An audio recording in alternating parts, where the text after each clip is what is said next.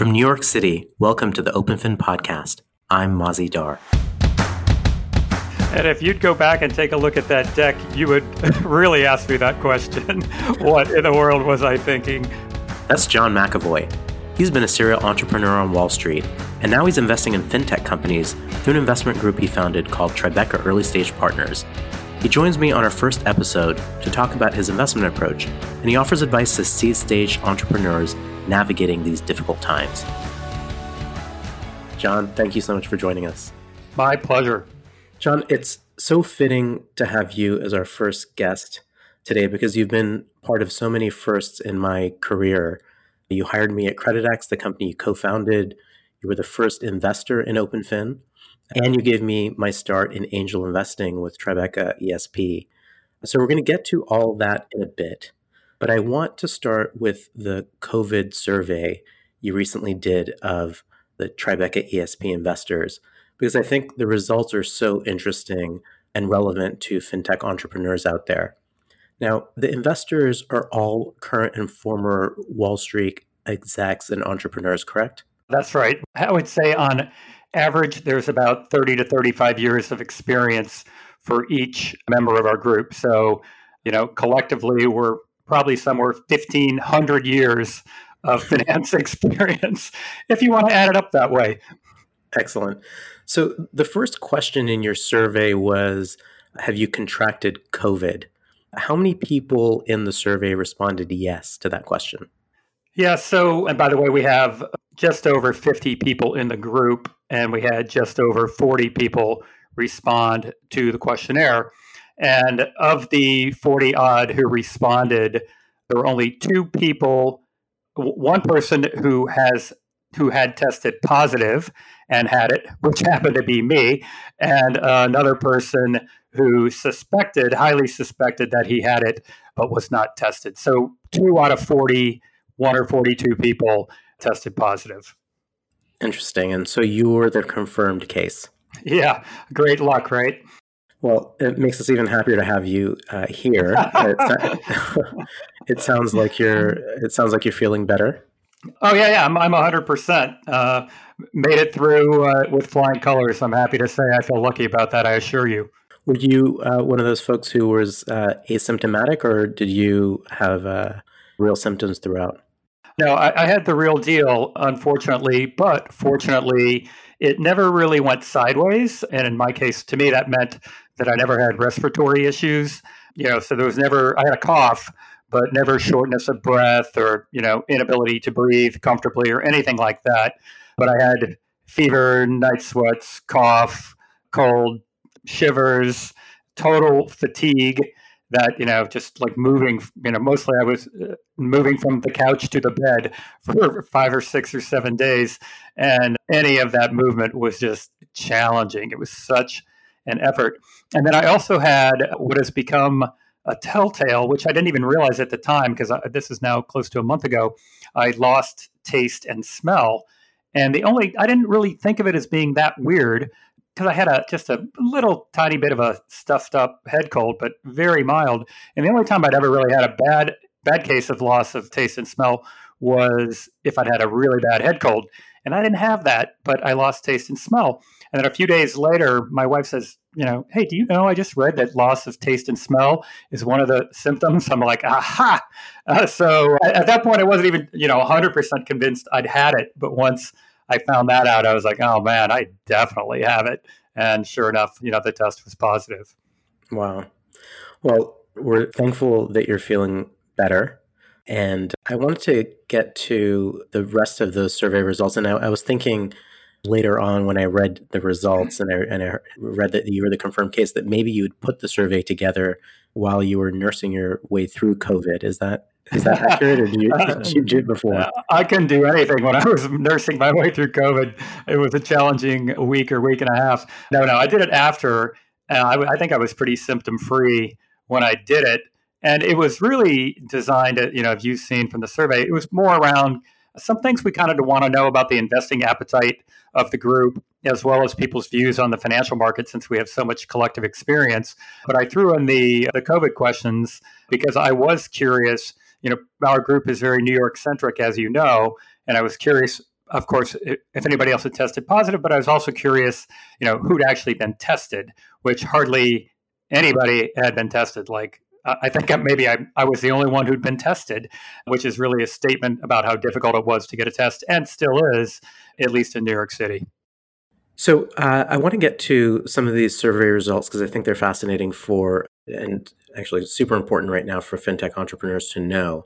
So one of the questions you asked, John, was whether the Tribeca E S P investors would be likely to invest in the current environment if they saw an exciting opportunity. And so what, what, what was the feedback to that question? Yeah, so for your your listeners, just want to point out that we we run basically a syndicate model. So people can opt in or opt out of deals. We do have capital calls, which makes us unique. So we can't call capital from the group, but generally we run a, a syndicate model. So on each opportunity that we show, people can say yes or no, and then we reserve the right to call capital. So we asked two questions on this point. One was prior to COVID, if we showed you an interesting opportunity on a scale of one to ten, how likely would you be to invest? And almost everybody was sort of eight or nine range, which is consistent with how we operate and the results we get, that when we do show interesting investment opportunities, we usually get, you know, thirty to forty people coming into a transaction without having to call capital. So pre-COVID, people were sort of eight or nine on a scale of one to ten likelihood of investing. So then the follow-up question was, okay, if we showed you an opportunity now, how do you feel on the same scale of one to ten? How likely would you be to invest? And that average fell to just below six. So we went from, let's say, eight or nine to five to six. And also the standard deviation got much wider. There were a lot of people who were below five. There were some ones and twos. And, you know, I don't think that it's necessarily a statement about the private markets as much as I feel it's a statement about the public markets. So this was early April, so now about two weeks ago that we did the survey. And obviously the public markets have come back a lot. So I do think we'd see a slightly different response, probably a little higher today. But at that point, people were clearly looking at their portfolios and seeing, you know, that they were down twenty-five to thirty-five percent in their portfolios. And, and that really worries you and makes you pull back. And so even though I suspect that that was due to the public markets, I have talked to many people in our group since that time. And to, to a T, everyone it really is pointing to the public markets. And of course, I'm sure you're going to have some questions now about what I think that means for startups. So let's go. Yeah, but before we get to the startups, I also wanted to ask about the public markets, as you said. So yeah. The survey said that a number of folks don't believe we've seen the bottom yet. What were the numbers on that? And where do people expect the bottom to be? Right. So again, this is about two weeks ago. I, I'd be curious if people think we've seen a bottom now relative to then. But at that time, the market was decidedly off its lows. The lows were put in on March twenty-third. The Dow at about eighteen thousand five hundred, the S and P at about twenty-two hundred. And so the question was to our group, do you think we've seen the twenty twenty bottom on March twenty-third? seventy-three percent of our group said no, which was really surprising to me. Anyway, so most people in the group by far felt at that point we hadn't seen the bottom. I'd be curious on the resurvey right now. I suspect more people would think we put in the bottom. But I think, as we all know, there's a lot of talk about this being a very prolonged, painful process for the economy. So I suspect there's still a lot of people that, that think the twenty twenty bottom has not been put in. Super interesting. So let's rewind now back ten years. My co-founder, Chuck Dorr, met up with you to tell you about this idea, OpenFin, that he and I were working on. And he came to you looking for advice on fundraising. At that point, we had a deck, and that was basically it. As I understand how the conversation went, you offered to invest in the company during that conversation. So first of all, do I have that right? And and my question to you is, what in the world were you thinking? And if you'd go back and take a look at that deck, you would really ask me that question. What in the world was I thinking? Uh, you know, like a lot of early decks, it was it was rough and raw, and I barely paid attention to it, in all honesty. Yeah, so so that is what happened. Chuck and I had a discussion, and uh, you know, when, when I heard that you and he were starting a company, you know, I was asking for the wire instructions before he even got to the next sentence, basically. And that was a very informed view that I had about you two and your knowledge, your domain, who you are, for sure, and the way you operate, the level of integrity that you operate with, the commercial savvy that you both have, the technical skills that you both have. So quite a strong feeling on my part, having worked with you, you know, directly in the trenches at Creditex, and had known you each probably about ten years at that point in time. So that's really been part of how we operate in many ways now at Tribeca E S P. Now, we don't ask for wire instructions on the first sentence anymore, but it's a statement about people, right? I mean, that that's really what it is. And of course, we have a very in-depth investment process, which we may or may not talk about today, but it starts with people. And in this particular case, I knew you two so well and had such confidence in you that I, I honestly didn't really care what you were doing. I had confidence it would be a success, and I was willing to write a check. And, and you guys also, I, I think, as as you know, Mazi, loyalty is important to me both ways.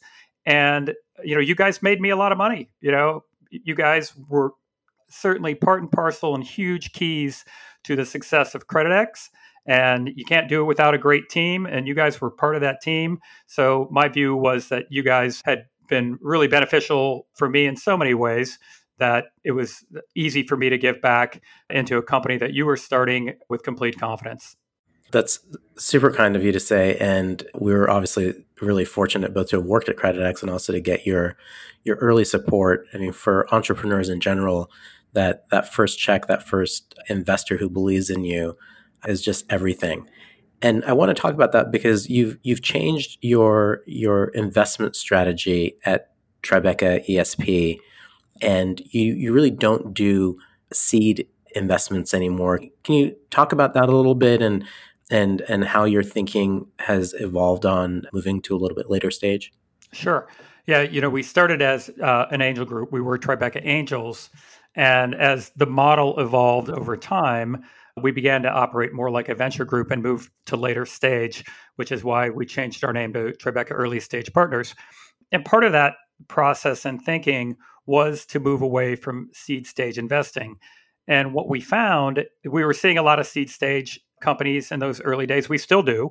We don't invest in them anymore, but we were seeing a lot. We did a few, but what we found, and as we learned over the first several years, is, you know, seed stage investing, you need to make a lot of bets. You know, so the funnel has to be wide. We had the funnel then, we have the funnel now. So we're seeing a, a lot of deals, we always do. And we had the funnel, but you need to make a lot more bets in seed stage. And what we found is two things. One, while we in general have tremendous risk appetite, we really did not have the risk appetite for seed stage investing. We needed more knowns. And in, in this, you know, relatively early stage investing process, there's always a ton of unknowns that the entrepreneurs can't even answer, as we know, at that stage. But the, the number of unknowns is so much greater at seed stage. You don't have clients yet. You might not have a product. It might be in beta. You probably don't have any revenue. And that led us to the kind of point number two, which is we didn't have the risk appetite for that type of investing. But also we just couldn't process that many deals. So we could, we couldn't get comfortable enough, and we didn't have enough people to make the number of bets that were necessary to have a successful seed stage portfolio. So both on the risk side and the bandwidth side, we more or less naturally gravitated uh, a little further stage. So now we're kind of, let's call it late seed, pre-A to A investors. I think pre-A is a good spot. with half a million to a million in revenue type numbers, preferably A R R, real revenue, real clients, real evidence that there are people out there that actually really care about what your company is doing. We recognize that things are still going to change along the way, of course, even at that stage.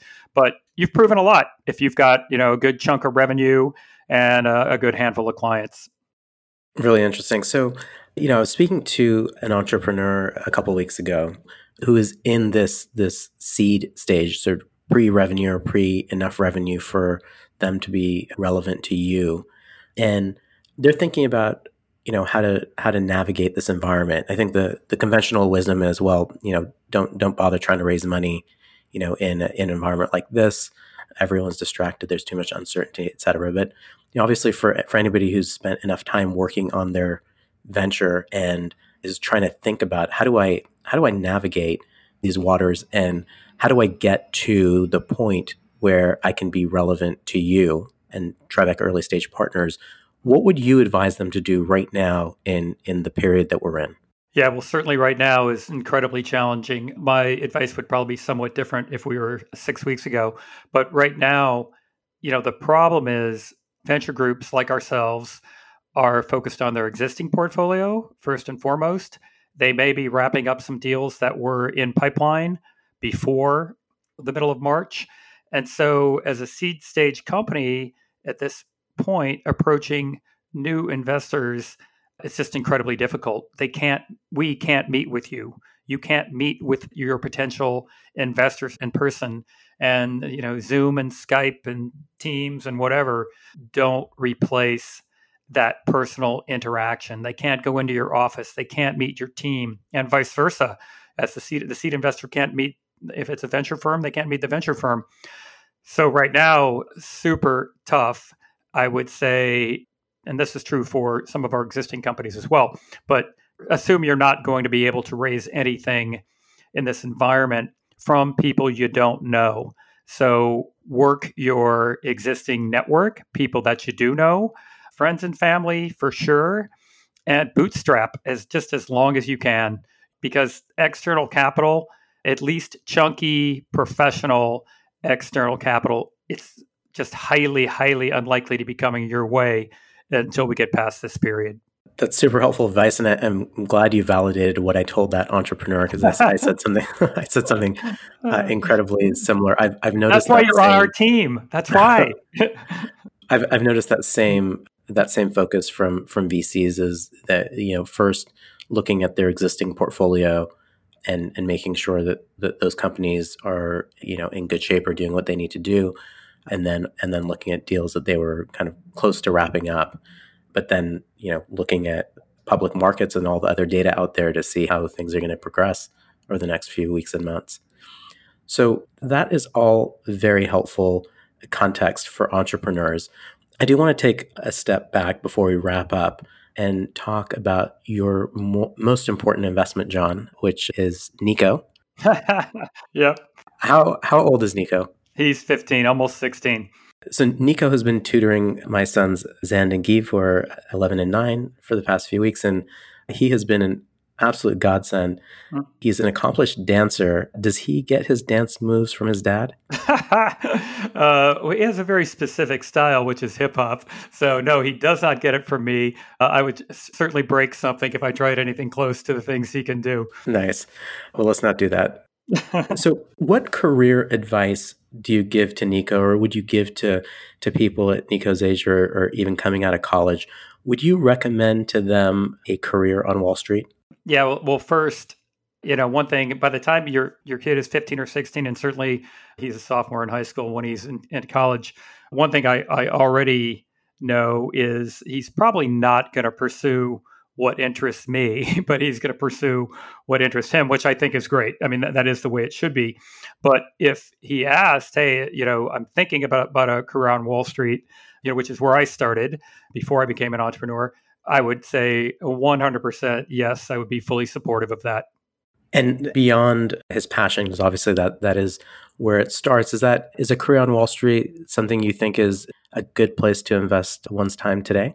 Uh, yeah, for sure. I mean, the, the thing about Wall Street, yeah, it's a it can be a very, let's say, non-gentle environment.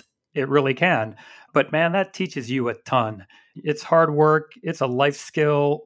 It teaches you about money. You know, I mean, money isn't the most important thing, of course, but your finances throughout your entire life, and whether it's you talking, working on your own finances or talking to your parents about their finances, to be able to understand the way the world of finance works is incredibly valuable for anything and everything primarily. But I, I think it's really more about the learning experience that you get. And yeah, it can be challenging for sure.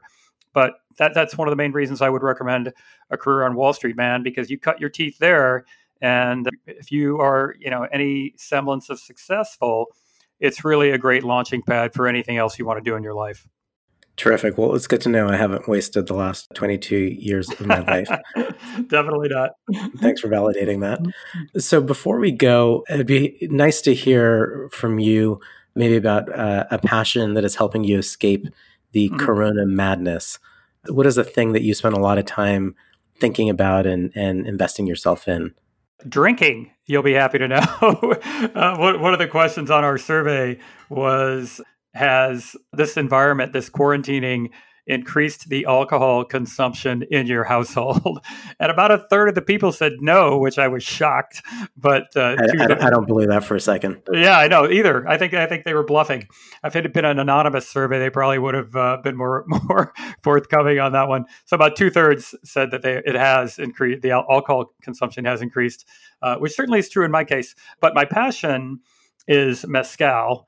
And a lot of people don't know that much about mezcal, but it is kind of in the uh, it's in the agave spirits category, and it's made in Mexico, and it's definitely different than tequila. In fact, tequila is a mezcal, but it's something that that I've been involved with for probably ten plus years.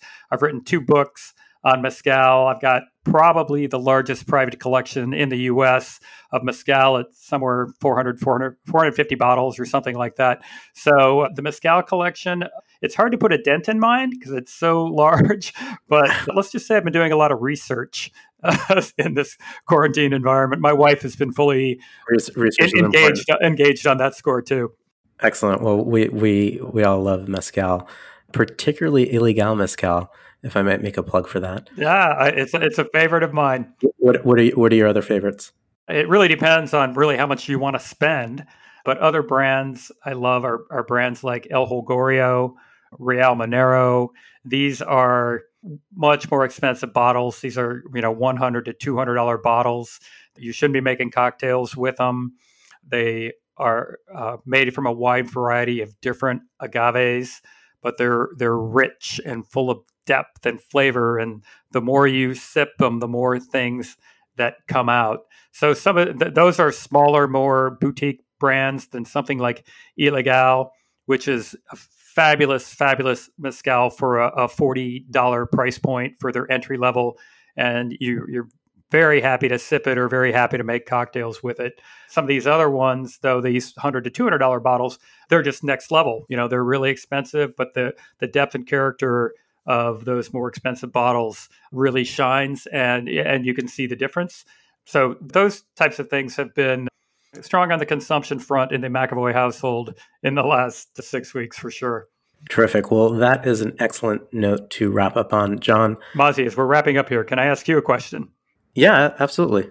So I know, you know, as C E O and founder of OpenFin, you've probably done a few podcasts, maybe more, a, a bunch of interviews, a lot of press. And you're always on the other side of the mic being asked the questions. How does it feel to be the one asking the questions and sitting on that side? You know, it's a, it's a very interesting feeling because, you know, I guess I, I'm more nervous doing this right now than I am typically being interviewed myself.